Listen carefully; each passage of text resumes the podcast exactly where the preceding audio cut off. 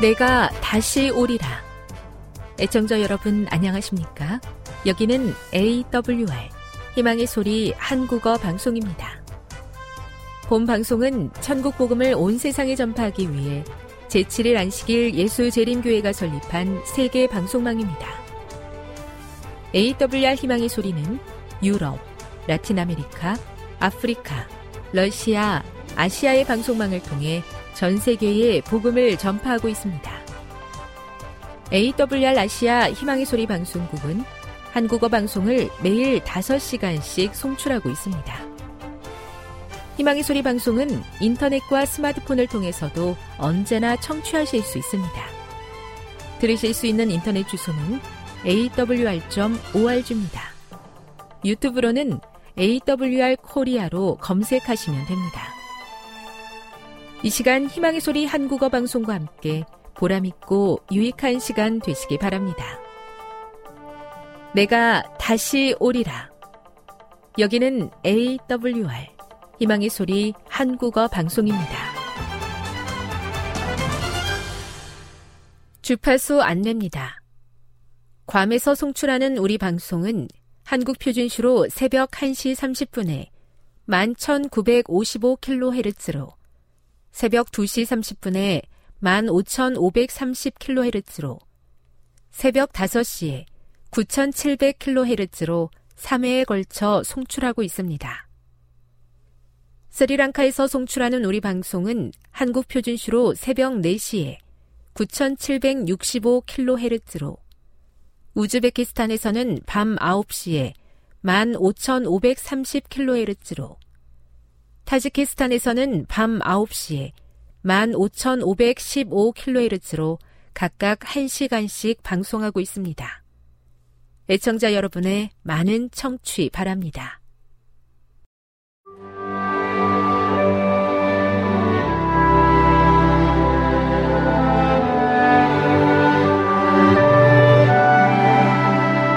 읽어주는 교과 셋째 날 10월 3일 화요일 우리와 하나가 되신 하나님. 구약 성경은 창조주께서 그분의 본성과 목적을 세상에 나타내야 할 백성들을 통해 당신의 계획을 어떻게 실행하기 시작하셨는지를 보여준다. 하나님께서 행하신 모든 일은 그분의 선교 계획에 따른 것이었다. 선지자 이사야를 통해 하나님은 이렇게 말씀하셨다. 나는 하나님이라. 나 같은 이가 없느니라. 내가 시초부터 종말을 알리며 나의 뜻이 설 것이니 내가 나의 모든 기뻐하는 것을 이루리라. 이사야 46장 9절 10절.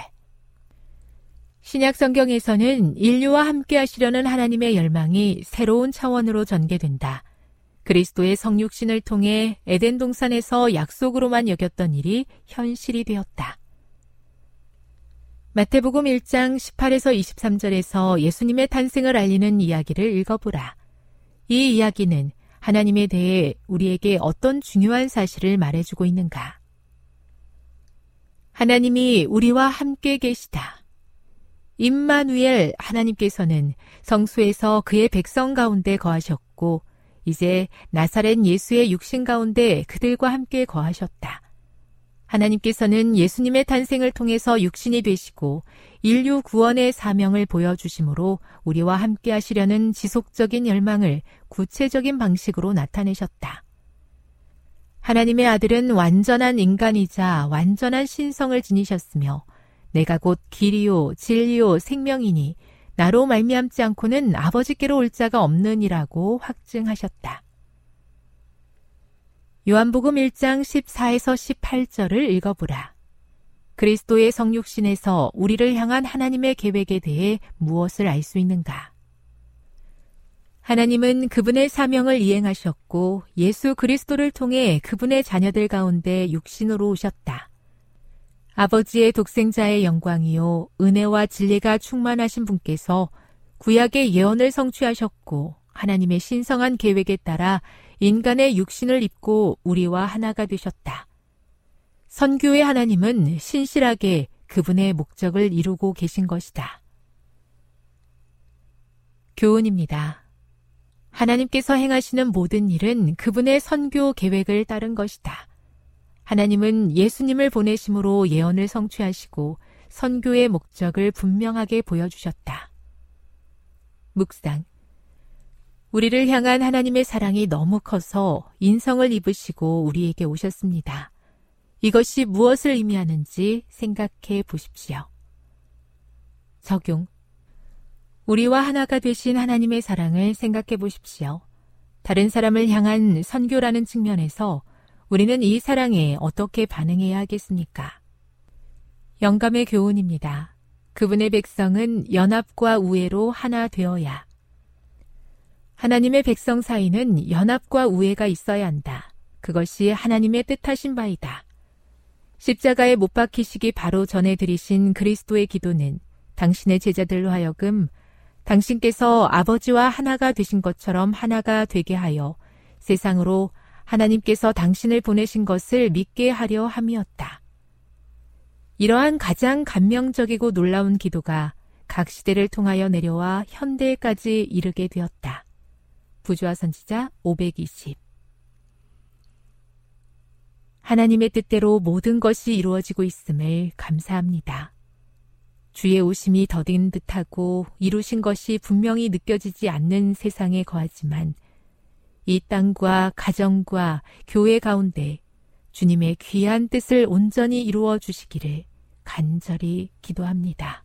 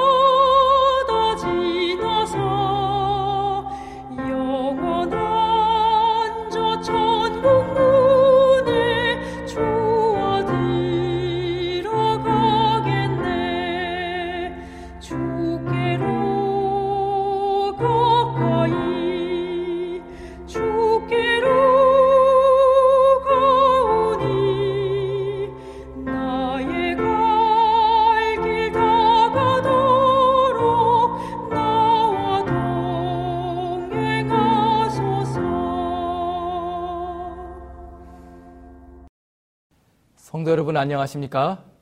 오늘 함께 성령이 교회에게 하시는 말씀을 살펴보는 귀한 시간이 되기를 바랍니다.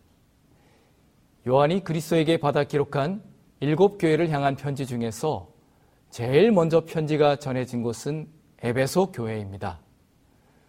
반모섬에서 약 90km 정도로 떨어진 곳에 있는 에베소 교회는 일곱 교회 중에서 가장 가깝고 또 중요한 교회였습니다.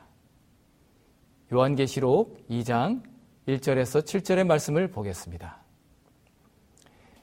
에베소 교회의 사자에게 편지하라.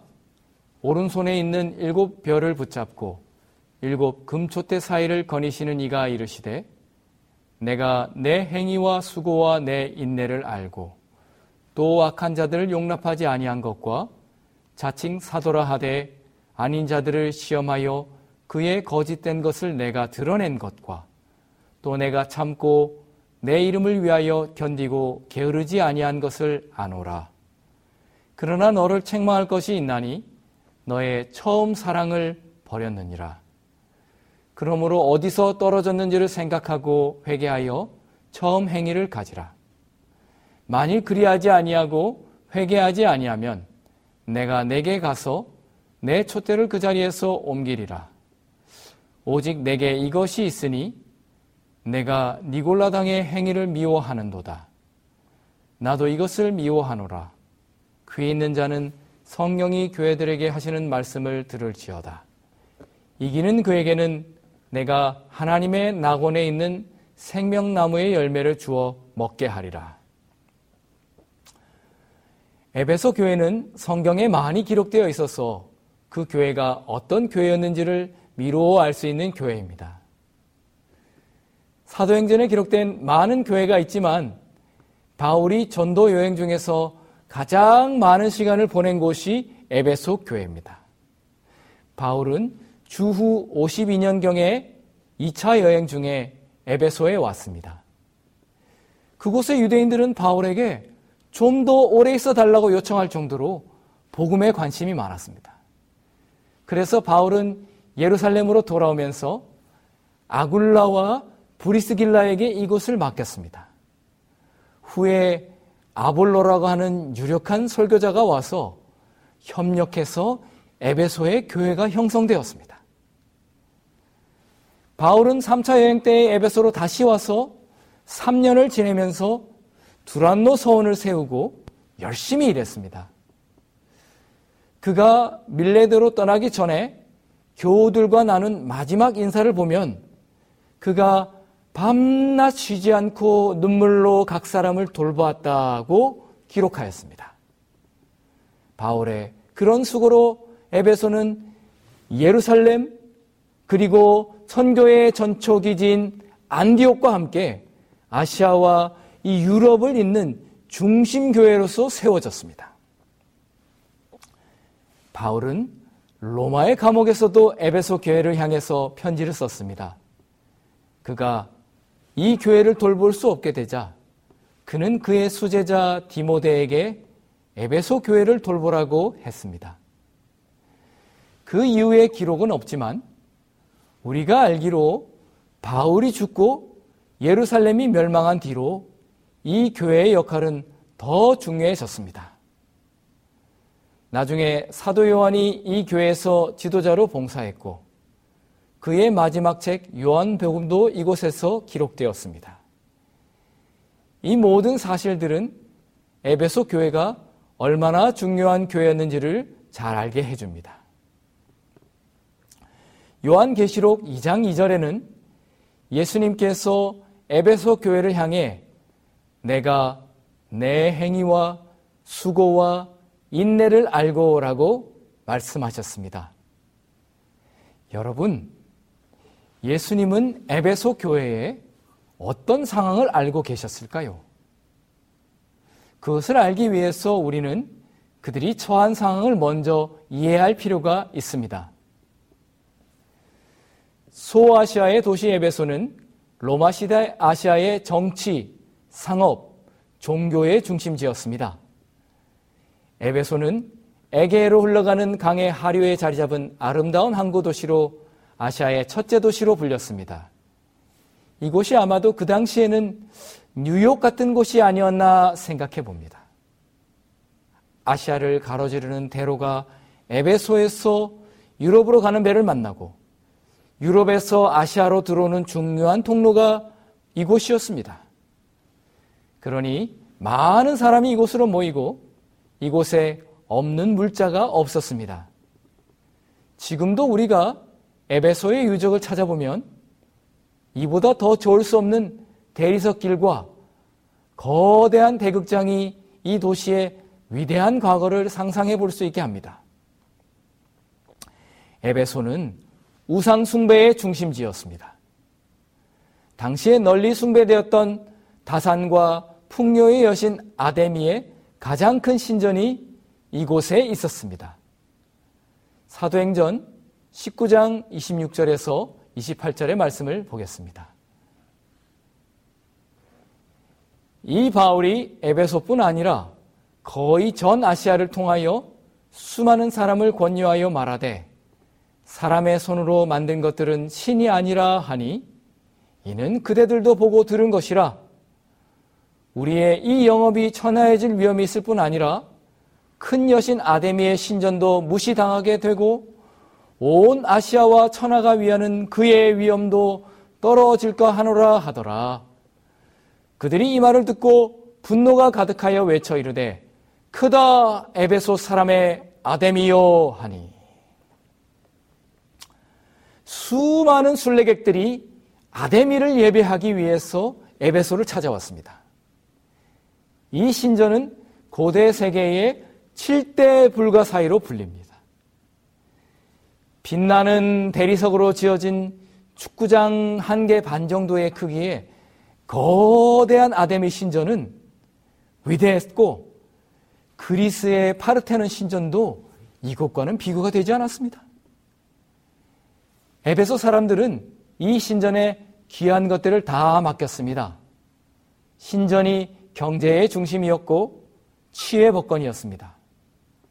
또 다산의 신전인 만큼 예배의 끝에는 매춘 행위가 있었습니다. 공적인 남녀 매춘부들이 나와서 성적인 문란을 조장하고 사람들은 그 행위에 참여하도록 요청을 받았습니다.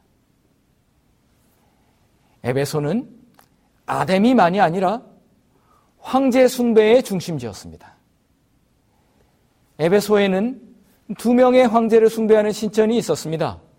하나는 아우구스투스 황제에게 바쳐진 것이었고 둘째가 바로 그리스도인들을 매우 핍박하고 요한을 유배 보냈던 도미시안을 위한 신전이었습니다. 이 신전은 도시의 가장 높은 곳에 위치해 있는데 그 신상의 받침대로 다른 신들을 세워 놓았습니다.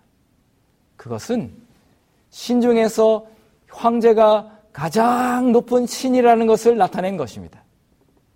거기에 도미시안의 모습을 그대로 깎아놓은 신상 자체만 8.5m가 넘는 거대한 신상이 거기 있었고 신전이 있었습니다. 우리가 뉴욕에 가면 항구에서 자유의 여신상이 보이는 것처럼 당시에 에베소 항구에 들어오면 가장 먼저 보이는 것이 저 높이 세워져 있는 도미시안의 신상이었습니다. 모두 그를 경배해야 했습니다. 도미시안은 황제 숭배를 확인하는 정기적인 제도를 두고 시민들로 그것에 참여하게 했습니다.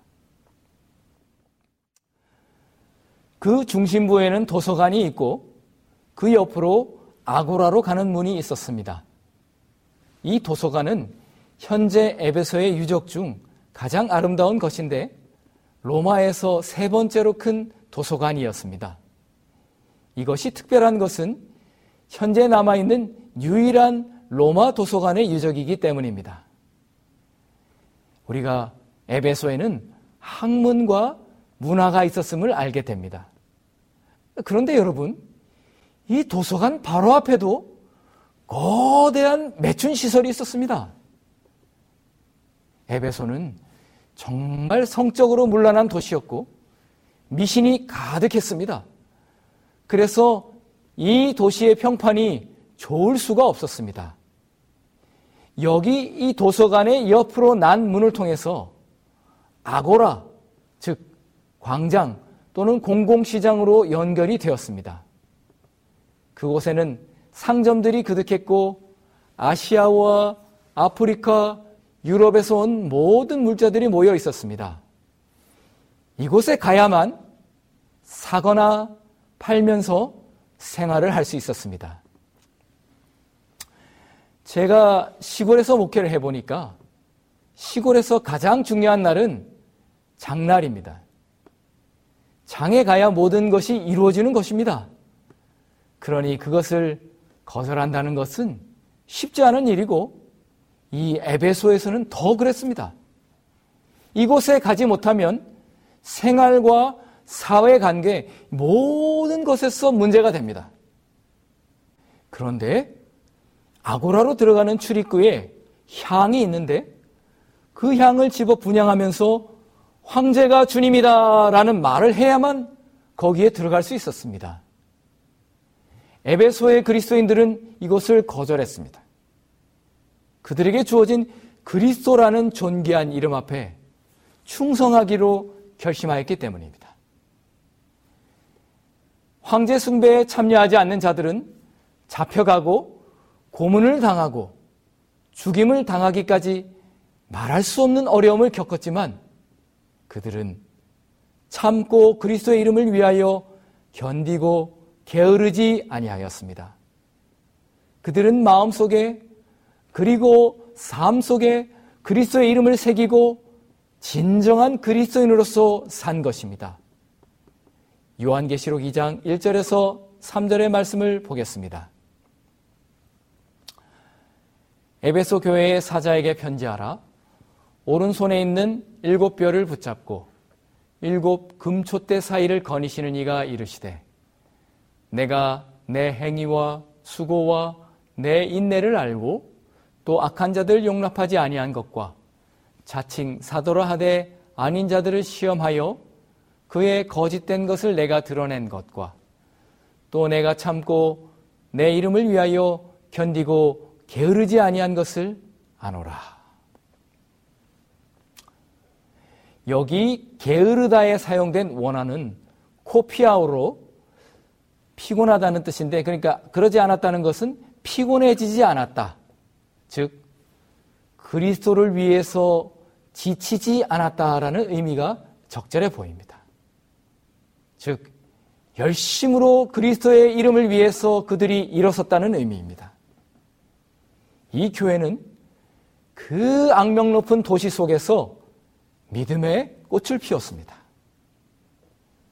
우리는 오늘날 도시에서 선교라는 것은 어려운 일이라고 말하지만 이 대도시 에베소에는 칭찬받는 그리스도인들이 있었습니다. 에베소의 그리스도인들은 세속적이고 경쟁적인 사회 속에서 참고 견디고 열심히였습니다. 오늘날 우리도 흑암과 오류 속에 묻혀 있는 거대한 도시에 이 진리의 깃발을 세우기 위해서 열심으로 수고하고 있습니다. 바쁜 세류의 흐름 속에서 하나님의 말씀을 간직하고 자신을 희생해서 복음의 빛을 드러내기 위해서 헌신한 하나님의 자녀들을 예수님께서 아십니다. 주님께서 에베소 교회를 향해서 내 행위와 수고와 인내를 안다고 하시는 말씀은 얼마나 위안이 됩니까? 오늘도 복음의 등불을 켜기 위해서 열심히 기도하고 섬기는 여러분의 인내를 주님께서 아십니다. 고단하고 힘들어도 내가 안 하면 어떻게 하냐면서 식사 당번을 하고 교회를 닫고 예배단을 지키고 교회 문을 여는 수고를 아십니다. 온통 술판이고 하나님은 전혀 없는 세상 속에서 그리스도의 이름을 위하여 참고 견디고 게으르지 않은 것을 주님께서 아십니다. 그리고 주님께서 에베소 교회를 칭찬하신 것처럼 여러분의 이름을 칭찬해 주실 것입니다. 이 에베소 교회를 향한 또 다른 칭찬은 교리적 건전함이었습니다. 에베소 교회는 중심 교회였기 때문에 여기에서 자칭 사도라고 자신을 부르면서 자신의 가르침을 내세우는 이들이 많았습니다. 이 교회는 그런 문제를 용납하지 않고 그들의 잘못된 것을 드러냈습니다. 6절을 보면 내가 니골라당의 행위를 미워한다라고 했습니다. 니골라당은 일곱 교회의 많은 어려움을 준 이단 종파였습니다. 이들의 대표적인 주장이 이원론인데 영혼은 선하고 육체는 악하다는 것입니다. 그래서 내가 육체에 행한 일은 영혼에는 아무런 문제가 되지 않고 영혼의 순결에 영향을 미치지 않으니 음행을 하고 우상숭배의 재물을 먹어도 그것이 구원과 관계가 없다. 이 지식 안에 마음대로 먹고 마음대로 행동하라라고 가르치는 것입니다. 이것은 우상숭배와 음행을 멀리하라고 하는 사도행전 15장의 예루살렘 총회의 결론과는 정반대의 가르침입니다. 그러니 이 가르침이 당시의 상황과 직결되는 매우 영향력 있고 위험한 가르침이었습니다.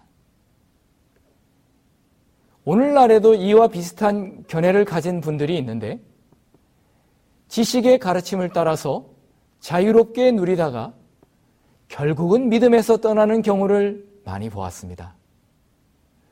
지식이나 은혜를 잘못 강조하면서 균형을 잡지 못하면 우리는 니골라당의 교훈을 따라갈 수 있습니다. 에베소 교회는 이런 면에서 칭찬을 받았습니다. 열심히 있고 인내하고 또 교리적으로 건전했던 교회가 에베소 교회였습니다. 그런데 이 교회에 문제가 하나 있었습니다. 그것은 사랑이 식은 것입니다.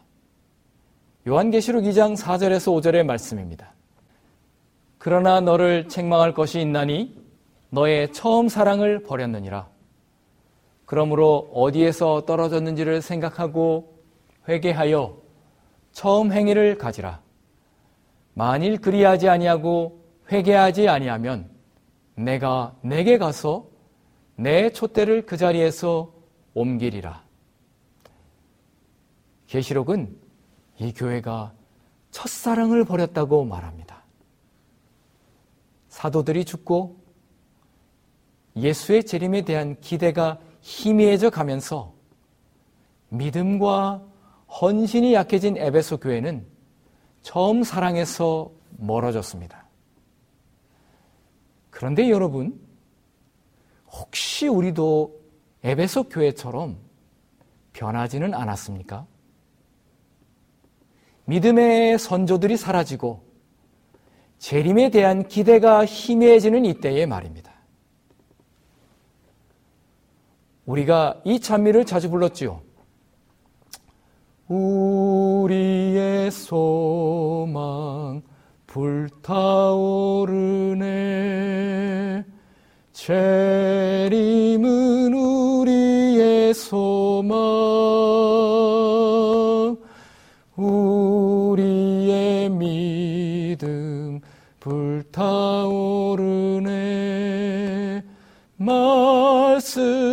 굳게 선 믿음 남은 때가 없으리 주님 다시 오시리 깨어 노래하여라 할렐루야 왕의 왕.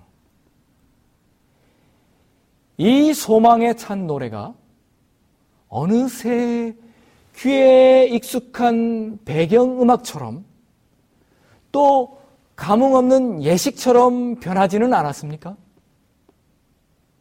예수님께서는 오늘 우리의 소망은 얼마나 진실한가? 우리는 첫사랑에서 얼마나 멀리 와 있는가를 묻고 계십니다. 제가 3년을 해외에서 공부를 하고 돌아와서 이번 추석에 벌초를 했습니다. 그 공원 묘지는 크고 오래돼서 숲도 우거지고 버려진 무덤이 많습니다. 그래서 매번 가도 저희 무덤을 찾기가 쉽지 않습니다. 3년 전에 제가 기억하고 있던 이종표들은 모두 사라졌습니다. 이곳이 맞는 것 같아서 가보고 또 저쪽이 맞는 것 같아서 가보고 이렇게 오고 가다 보면은 어느새 제가 전혀 모르는 곳에 먼 곳에 와 있었습니다. 그 상태로 계속 다녀서는 절대 절대로 목표를 찾을 수가 없습니다. 그때는 처음 출발했던 곳으로 돌아가서 거기서부터 다시 시작해야 됩니다. 그래도 안 되면 다시 돌아와서 시작하고 그렇게 몇 번을 하다가 드디어 목표를 찾아냈습니다. 얼마나 감사한지. 운동선수들도 발전이 없고 슬럼프에 빠지면 기초에서부터 다시 시작합니다. 우리의 믿음도 마찬가지예요. 우리는 무엇보다 첫사랑을 되찾고 그것을 회복해야 합니다.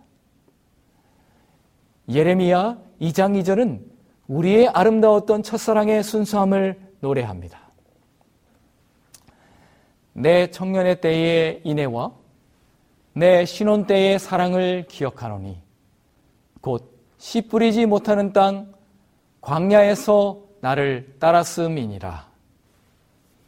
이 구절을 보시면 하나님께서 우리의 인애와 순수했던 사랑을 기억하신다고 하셨습니다. 생각해 보면은 얼마나 가슴 벅찬 이야기입니까? 이렇게 하나님께서 우리를 기억하시죠. 그렇게 기억한다고 말씀하시는데 여러분은 그 사랑을 기억하십니까? 믿음이 어떤 것인지 다 몰라도 주님께서 이끄시는 곳이라면 내가 어디든지 가겠다고 하던 그 순수했던 사랑, 그것이 에베소의 첫사랑이었습니다. 바울이 처음 터를 세우고 하나님의 말씀에 뜨겁게 반응하고 교회에 터가 없고 가진 것이 없어도 주님을 순수하게 따라가던 신앙이었습니다. 그런데 이제 모든 것이 갖추어지고 믿음이 무엇인지를 아는 지금 나의 그 사랑은 어떠한가? 얼마나 빛이 발했는가를 오늘 우리에게 묻는 것입니다. 이 교회에 필요한 것은 순수한 첫사랑을 다시 회복하는 것입니다. 그렇지 않으면 주님께서 그 촛대를 옮기시겠다고 경고를 주셨습니다. 오늘날 에베소는 마치 주님께서 촛대를 옮기신 것처럼 완전히 무너진 도시가 되었습니다. 무너진 도시 에베소에는 아무도 없고 관광객들을 기다리는 유적만이 남아 있습니다. 거기에는 고대 에베소의 방대한 유적들과 요한의 사원, 누가의 무덤 등등 많은 유적들이 있습니다. 또 세계 7대 불가사의로 불리는 아데미의 신전이 있습니다.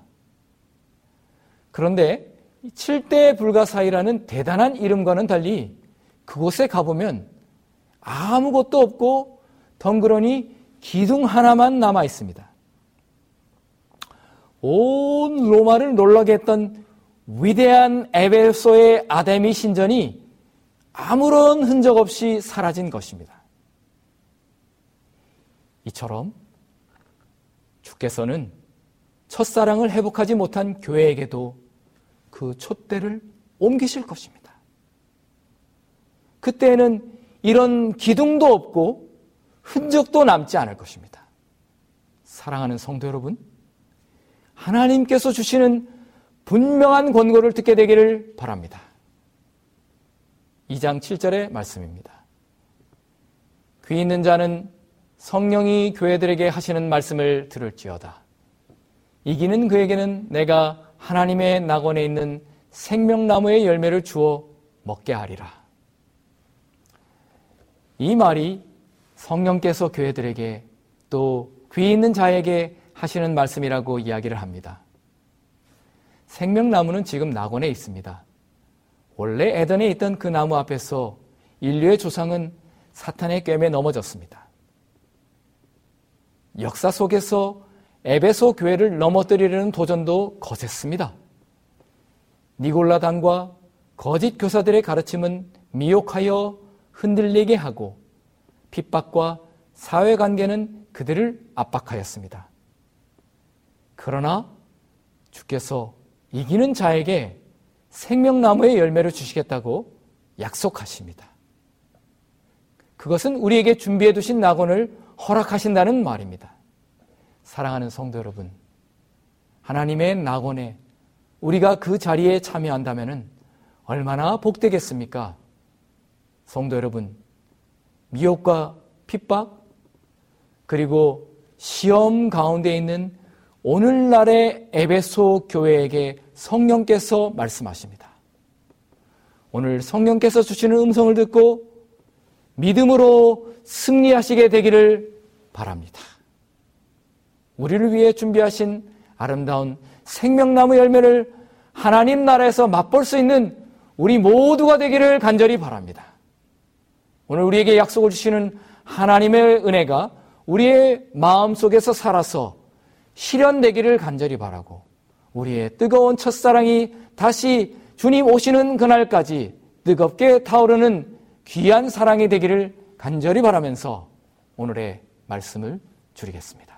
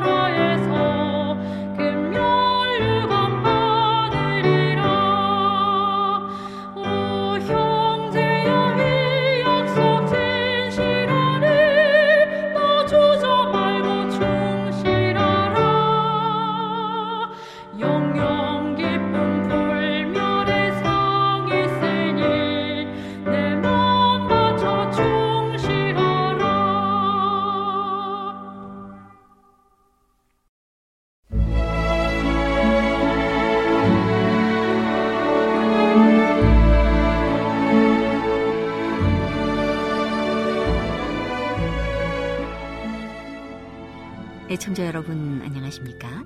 명상의 오솔길의 유병숙입니다. 이 시간은 당신의 자녀들과 교회를 돌보시는 하나님의 놀라운 능력의 말씀이 담긴 엘렌지 화이처 교회 증언 1권을 함께 명상해 보겠습니다. 재물의 기만성 부자와 나서로의 비유를 통하여 그리스도께서는 사람들의 재산이나 그들이 다른 사람에게서 받은 명예로 그들을 판단하거나 가치를 평가해서는 안 된다는 것을 당신의 제자들에게 가르치고자 하셨다. 이와 같은 것은 바리새인이 답습한 길이었는데 그들은 세속적 명예와 부를 소유하고 있으면서도 하나님 보시기에는 무가치했고 더욱이 그분에게 멸시를 받고 거절을 당하였으며 그들에게 도덕적 가치와 건전함이 없었기 때문에 그분께 증오의 대상이 되어 그분 앞에서 쫓겨났다. 그들은 그분의 눈앞에 타락하고 죄 많고 가증했다. 그러나 동료 인간에게 멸시를 받고 그들의 눈에 혐오의 대상이 되었던 가난한 사람은 하나님 보시기에 가치가 있었다. 그는 도덕적인 건전함과 가치를 소유하고 있었기 때문에 고상하고 거룩한 천사들과 교제하고 하나님의 후사가 되고 그리스도와 함께하는 후사가 되는 자격을 갖추게 되었다. 디모데에게 명령하면서 바울은 건전한 말씀에 동의하려 하지 않고 재물을 그릇되게 평가하는 부류의 사람에 대하여 경고한다. 그는 다음과 같이 말한다. 누구든지 다른 교훈을 하며 바른 말, 곧 우리 주 예수 그리스도의 말씀과 경건에 관한 교훈에 창념치 아니하면 저는 교만하여 아무것도 알지 못하고 변론과 언쟁을 좋아하는 자니 이로써 투기와 분쟁과 회방과 악한 생각이 나며 마음이 부패하여지고 진리를 잃어버려 경건을 이익의 재료로 생각하는 자들의 다툼이 일어나느니라. 그러나 지족하는 마음이 있으면 경건이 큰 이익이 되느니라. 우리가 세상에 아무것도 가지고 온 것이 없음에 또한 아무것도 가지고 가지 못하리니 우리가 먹을 것과 입을 것이 있은즉 족한 줄로 알 것이니라. 부하려 하는 자들은 시험과 올무와 여러 가지 어리석고 해로운 정욕에 떨어지나니 그 사람으로 침륜과 멸망에 빠지게 하는 것이라.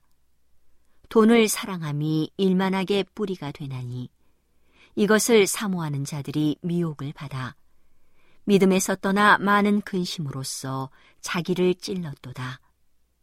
오직 너 하나님의 사람아 이것들을 피하고 의와 경건과 믿음과 사랑과 인내와 온유를 조추며 믿음의 선한 싸움을 싸우라. 영생을 취하라.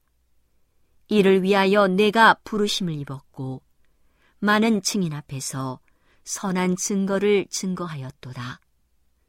내가 이 세대의 부한 자들을 명하여 마음을 높이지 말고 정함이 없는 재물에 소망을 두지 말고 오직 우리에게 모든 것을 후히 주사 누리게 하시는 하나님께 두며 선한 일을 행하고 선한 사업에 부하고 나눠주기를 좋아하며 동정하는 자가 되게 하라. 이것이 장래의 자기를 위하여 좋은 터를 쌓아 참된 생명을 취하는 것이니라.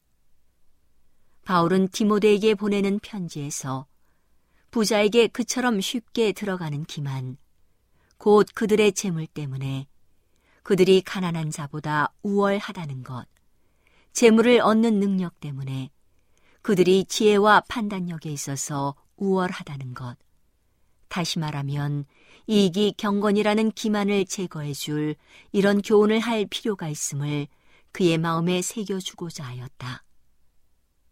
바로 여기에 두려운 기만이 있다.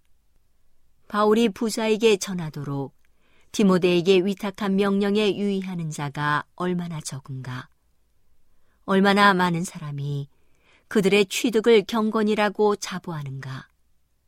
바울은 지족하는 마음이 있으면 경건이 큰 이익이 되느니라고 주장한다. 비록 부자가 재물을 얻는 단 하나의 목적을 위하여 그들의 온 생애를 바칠지라도 그들은 세상에 아무것도 가지고 온 것이 없는 것처럼 아무것도 가지고 가지 못할 것이다. 그들은 죽어야 하고 매우 큰 노력의 대가로 얻은 것에서 떠나가지 않으면 안 된다. 그들은 이 재산을 얻기 위하여 그들의 모든 것, 그들의 영원한 이익을 걸었으므로 현세와 내세를 다 같이 잃어버렸다. 바울은 사람들이 부하려 할 때 얼마나 큰 위험을 당할 것인지 알려준다. 그럼에도 불구하고 사람들은 부자가 되고자 결심하고 그것이 그들의 연구 과제가 된다. 그리고 그 일을 위한 열성 때문에 영원한 것을 생각하는 마음은 간과된다.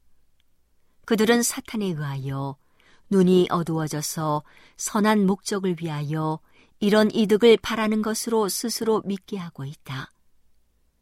그들은 양심에 저항하고 스스로를 속인다. 그리하여 끊임없이 재물을 탐한다. 그런 사람은 믿음의 길에서 떠나가고 많은 슬픔으로 스스로를 찔렀다.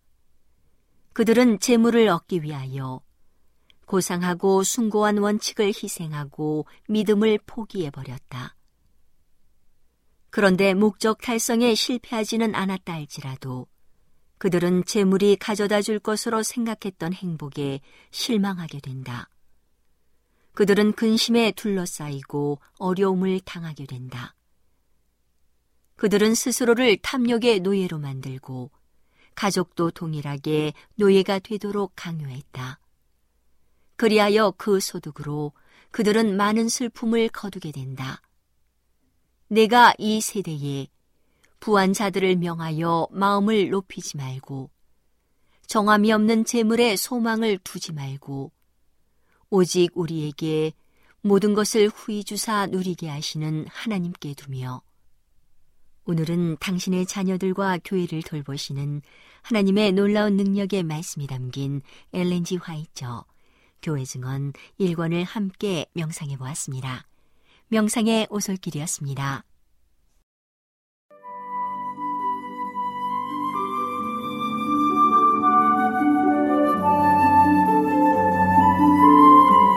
시청자 여러분 안녕하십니까? 생명의 양식 시간입니다. 마태복음 22장 1절부터 있는 말씀을 읽겠습니다. 예수께서 다시 비유로 대답하여 가라사대 천군 마치 자기 아들을 위하여 혼인잔치를 베푼 어떤 임금과 같으니 그 종들을 보내어 그 청한 사람들을 혼인잔치에 오라 하였더니 오기를 싫어하거늘 다시 다른 종들을 보내며 가로되 청한 사람들에게 이루기를 내가 오찬을 준비하되 나의 소와 살진 짐승을 잡고 모든 것을 갖추었으니 혼인 잔치에 오소서 하라 하였더니 지난 생명의 양식 시간부터 우리들은 천구의 비유를 살펴보고 있습니다. 예수님의 이 비유는 자기 아들을 위하여 혼인 잔치를 베푼 왕의 이야기로 시작을 했습니다.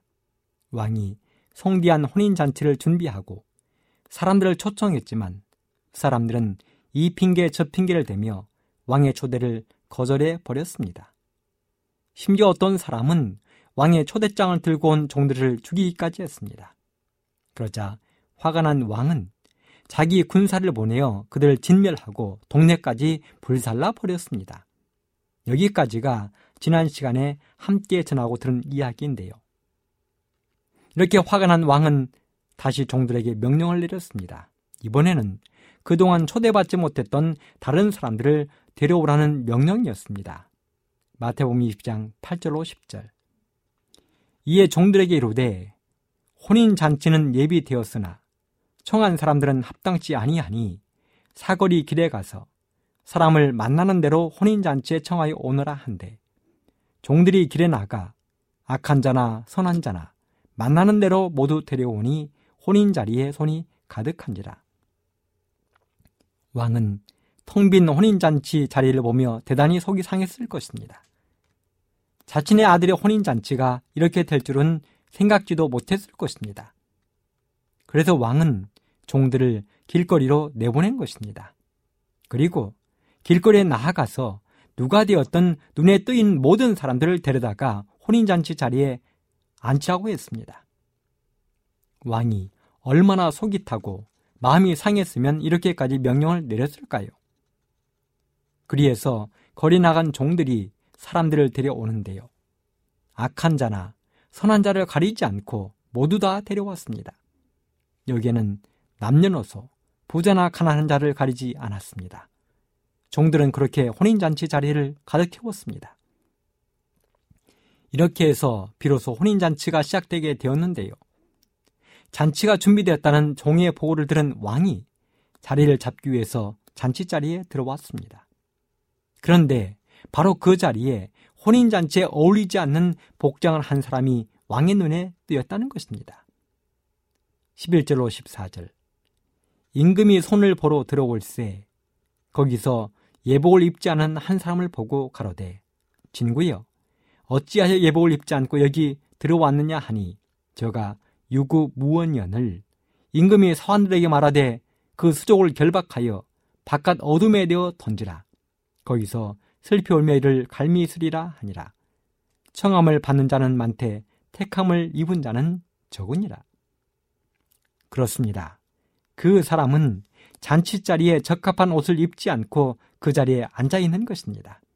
그래서 왕이 물었습니다. 진구여, 당신은 어찌하여 예복을 입지 않고 자리에 앉아 있는 것입니까? 그런데요, 왕이 이렇게 묻는데도 그 사람은 유구무원이었습니다. 입이 있는데도 왕의 부름에 대답을 하지 않는 것입니다. 그러자 왕이 종들에게 말했습니다. 손과 발을 결박하여 바깥 어두움에 내어 던지라. 거기서 슬피 울며 이를 갈미 있을 것이다. 이렇게 해서 그 사람은 잔치 자리에서 쫓겨나게 되고 다른 사람들은 주인과 함께 행복한 혼인잔치를 치르게 되었습니다. 그리고 마지막 결론이 이것입니다. 청함을 받은 자는 많되 택함을 입은 자는 적으니라. 이것이 예수님의 혼인잔치의 비유입니다. 예복을 입지 않은 사람의 비유입니다. 그렇다면 왜 예수님은 이 비유를 말씀하셨을까요? 우리는 이 비유에서 어떤 교훈을 찾아 나의 신앙과 삶에 적용할 수 있을까요? 먼저 몇 가지 결론을 이해하게 하고 교훈을 찾아보도록 하겠습니다. 이 비유에 등장하는 왕은 우리 하나님을 표상합니다. 그리고 혼인잔치의 주인공 아들은 예수 그리스입니다. 먼저 잔치에 초대함을 받은 사람들은 당시 선택된 백성들이라는 자부심을 가진 유대인들이었으며 나중에 길에 나가서 데려온 사람들은 이방인들을 상징했습니다. 그리고 혼인 잔치에서 반드시 입어야 할 예복은 잔치 자리에 참석해야 할 사람들의 품성을 표상했습니다. 이런 결론을 가지고 우리는 하나하나 교훈을 찾아보도록 하겠습니다. 첫째, 왕의 초대를 거절한 첫 번째 무리들, 사람들입니다. 본문에 보면 왕은 그들을 두 번 초대합니다.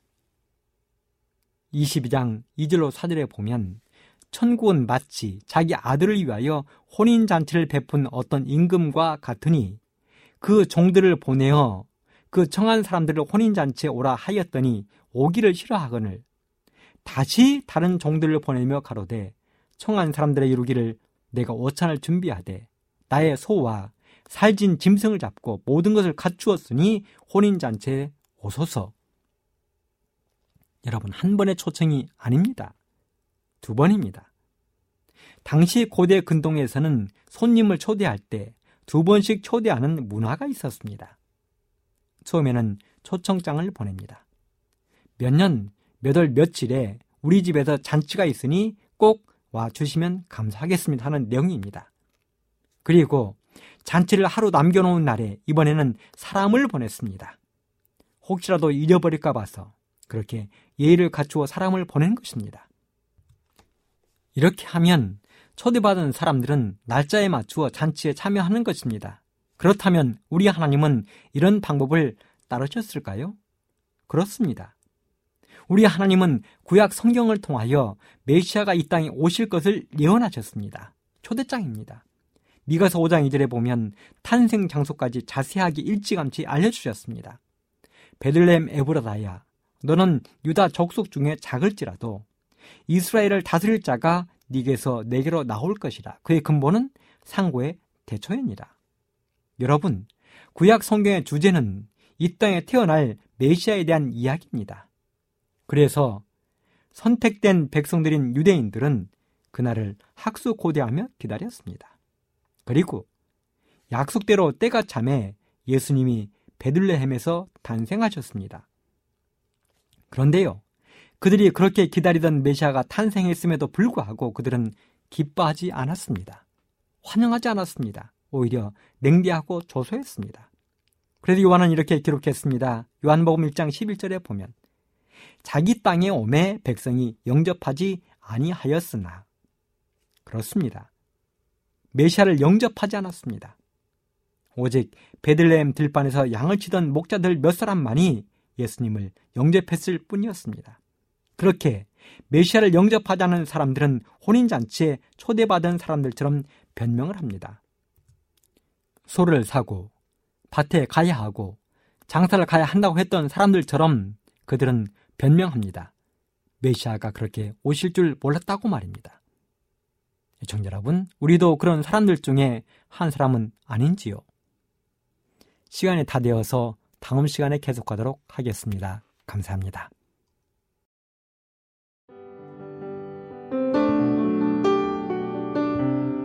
행복한 시간 되셨습니까? 지금까지 여러분께서는 AWR 희망의 소리 한국어 방송을 청취하셨습니다. 방송을 청취하시고 문의를 원하시는 분은 우편번호 02461 대한민국 서울시 동대문구 이문로 1길 11 희망의 소리 방송부 앞으로 편지나 엽서를 보내주시거나 지역번호 02-3299-5296에서 8번으로 전화 주시기 바랍니다. 지금까지 함께 해 주신 애청자 여러분들께 감사드립니다. 애청자 여러분, 다음 이 시간까지 하나님 안에서 늘 평안하십시오. 감사합니다. 내가 다시 오리라. 여기는 AWR, 희망의 소리 한국어 방송입니다.